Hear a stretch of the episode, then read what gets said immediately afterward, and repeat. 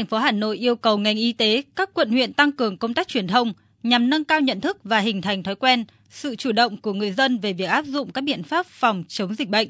Khi mắc sốt xuất huyết thông báo cho cơ quan y tế địa phương để kịp thời điều trị và có các biện pháp phòng chống dịch trong cộng đồng.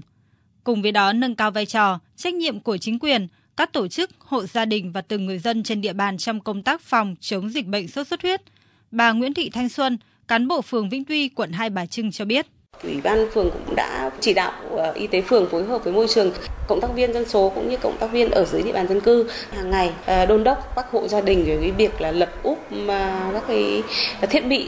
đựng nước phối hợp với trung tâm y tế quận để thực hiện cái việc phun thuốc chống dịch sốt xuất huyết.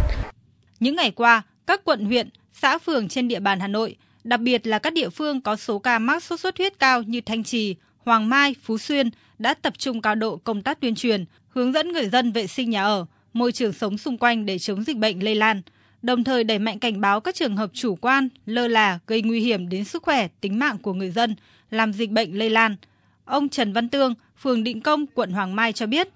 trước diễn biến phức tạp về dịch sốt xuất huyết trên địa bàn, được sự hướng dẫn của cán bộ y tế, gia đình ông đã dọn dẹp các vật dụng chứa nước không cần thiết để diệt loang quang. Gia đình tôi là uh, thu dọn sạch sẽ, và úp tất cả những cái chậu nào không dùng đến là úp gọn gàng, úp hẳn xuống để chờ đáy lên, nước sẽ không động lại. Để giữ được như thế thì là giữ cho gia đình và giữ chung cho cả mọi người.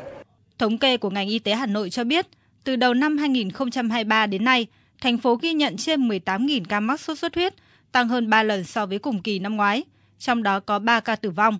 Với điều kiện khí hậu và thời tiết như hiện nay, dự báo tình hình dịch sốt xuất huyết trên địa bàn Hà Nội tiếp tục diễn biến phức tạp.